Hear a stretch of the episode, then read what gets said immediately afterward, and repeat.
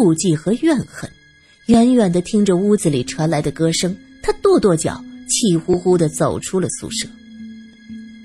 樊敏仪在校园梧桐的小路上走了好一会儿，只见迎面过来一个穿着蓝色洋呢大衣的女子，她笑着冲自己点点头。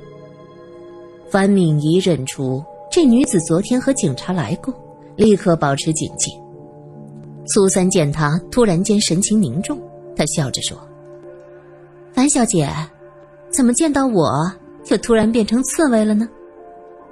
樊敏仪冷冷地说道：“哼，你未免太高看自己了。我只是不喜欢昨天来的那些警察。”“哦，是因为文先生吗？”“嗯，我承认，文先生确实是一个很有男性魅力的人。”“是吗？你也这么认为？”樊敏仪听到苏三夸奖文少光，眼睛一亮。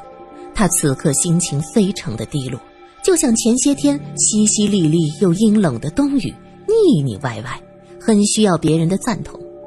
只是自己专业内女生本来就少，这种暗恋也不能和熟悉的人谈起。他现在是满腹心事，又苦于无处倾诉，眼前的这个女子似乎很有点意思。“是啊，文先生给我的感觉很好，和他谈话如沐春风，非常舒服，真是个有气度的男子。”“对呀对呀，文老师在我们同学间非常受欢迎的，大家都喜欢上他的课。”“樊小姐是从教师宿舍那边出来的？”听到这话，樊敏仪满脸的不高兴。“是啊。”“哼。”苏三察言观色，知道他心情不好，他故意问道：“其实吧，昨天我就发现有个女生有些奇怪，看文先生眼睛都不太对了。对吧？对吧？你也发现了？就是她，在文老师宿舍赖着不肯走，又穷又丑，不知道怎么那么大脸，还往文老师面前凑。”樊敏仪说着长叹一声，在路边的长椅上坐下。苏三也跟着坐下，他说道：“我从警察局偷看过文先生的档案。”说到这儿，他不好意思地笑了。“樊小姐，你可别怪我多嘴啊，其实我是一个记者。”樊敏仪点点头，他说道：“嗯，做你们这行的，的确是眼观六路。”“是啊。所以我之前悄悄看了文先生的一些资料，很是有才华，也很有血性。不过呢，就是出身太贫寒了，没什么钱，若是有背景，也不会一个抗日英雄跑到这里做个老师。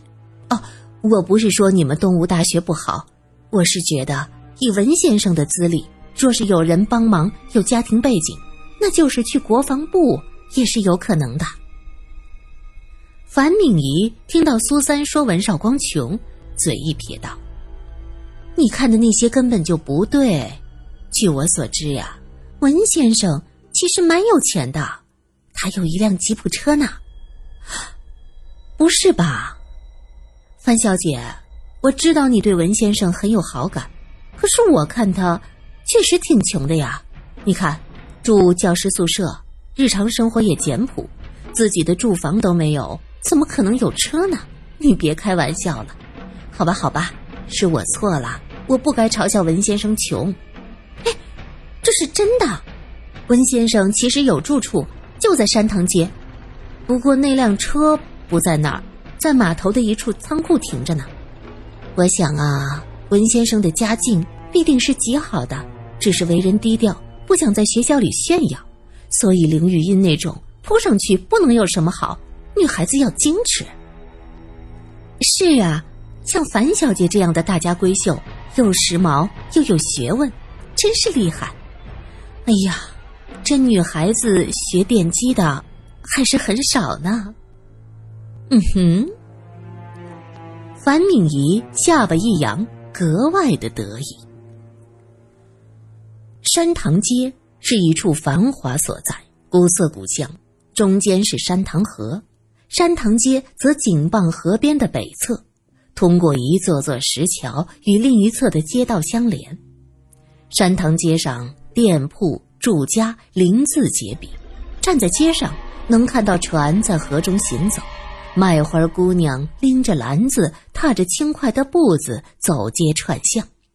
怪不得樊敏仪一口咬定文绍光是个有才又有钱的人，能在这儿有栋大宅，那自然是非富即贵了。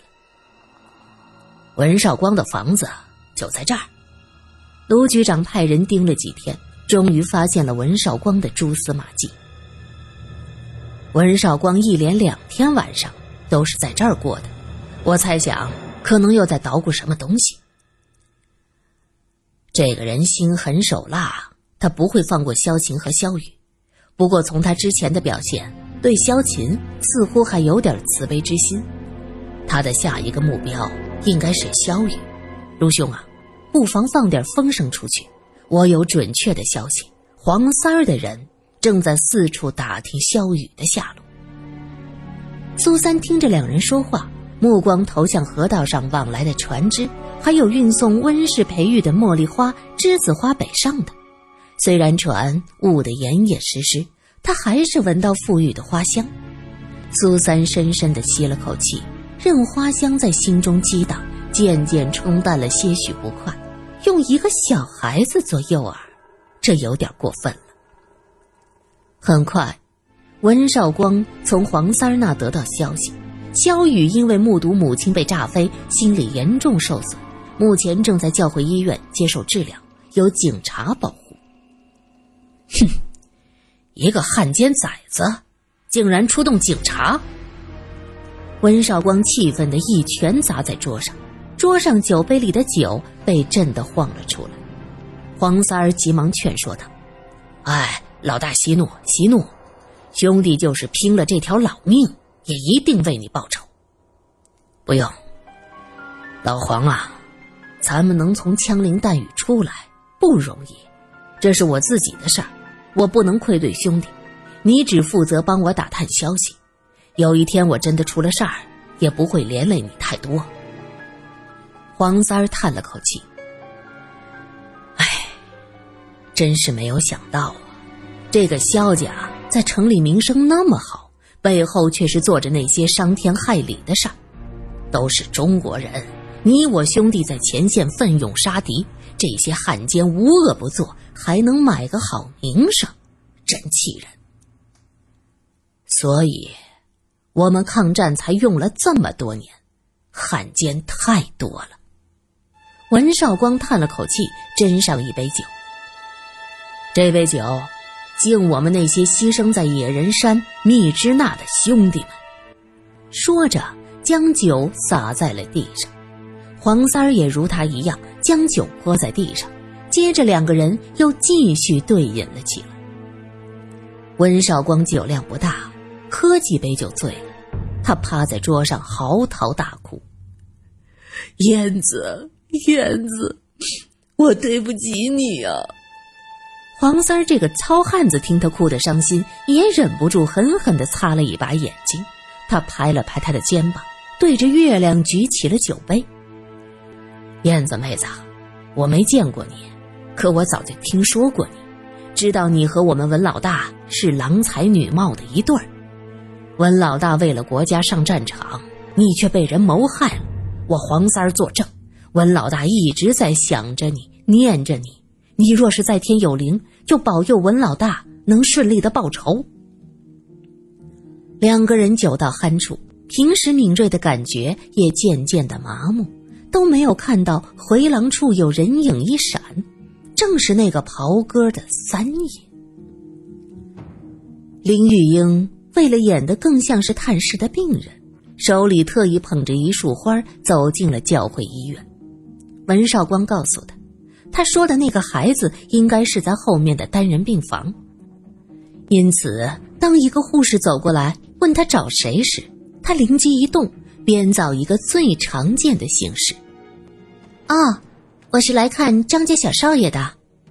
呃，可是一品斋那个张家。”这家医院成立于清末，在本地非常的有名，能住上单人病房的当然都是有钱人。林玉英急忙点点头，对，就是那个张家小少爷。护士的脸色立刻缓和了，指着前方走廊说道，喏，往那边就是儿科单人病房。林玉英抬腿要走，护士急忙拉住她，小声说道，哎，小心啊，那边好几个警察守着呢。啊，怎么还有警察？可是发生了什么事儿？林玉英装作大吃一惊，瞪大了眼睛。护士看看左右无人，在她耳边说道，是肖家，肖氏医院的肖家小少爷在那儿住着呢，好像是肖家缠上了什么官司。哎，反正和咱们没关系，你绕着走就行。林玉英道过谢，走向那走廊。她在走廊走了一圈，发现一间病房的门前坐着两个人。这两个人身着黑色的中山装，百无聊赖的样子。林玉英断定，这应该就是萧家小少爷的病房。她趁人不备，悄悄进入走廊尽头的卫生间，进去后将手里的花丢进了垃圾桶，迅速从包里掏出一件外套，又戴上一顶帽子，照了照镜子，确定和刚才打扮不同，这才拉开门，大摇大摆的从那两个中山装男子身边走了过去。这天晚上，林玉英换上一身护士装，戴着口罩，又来到教会医院。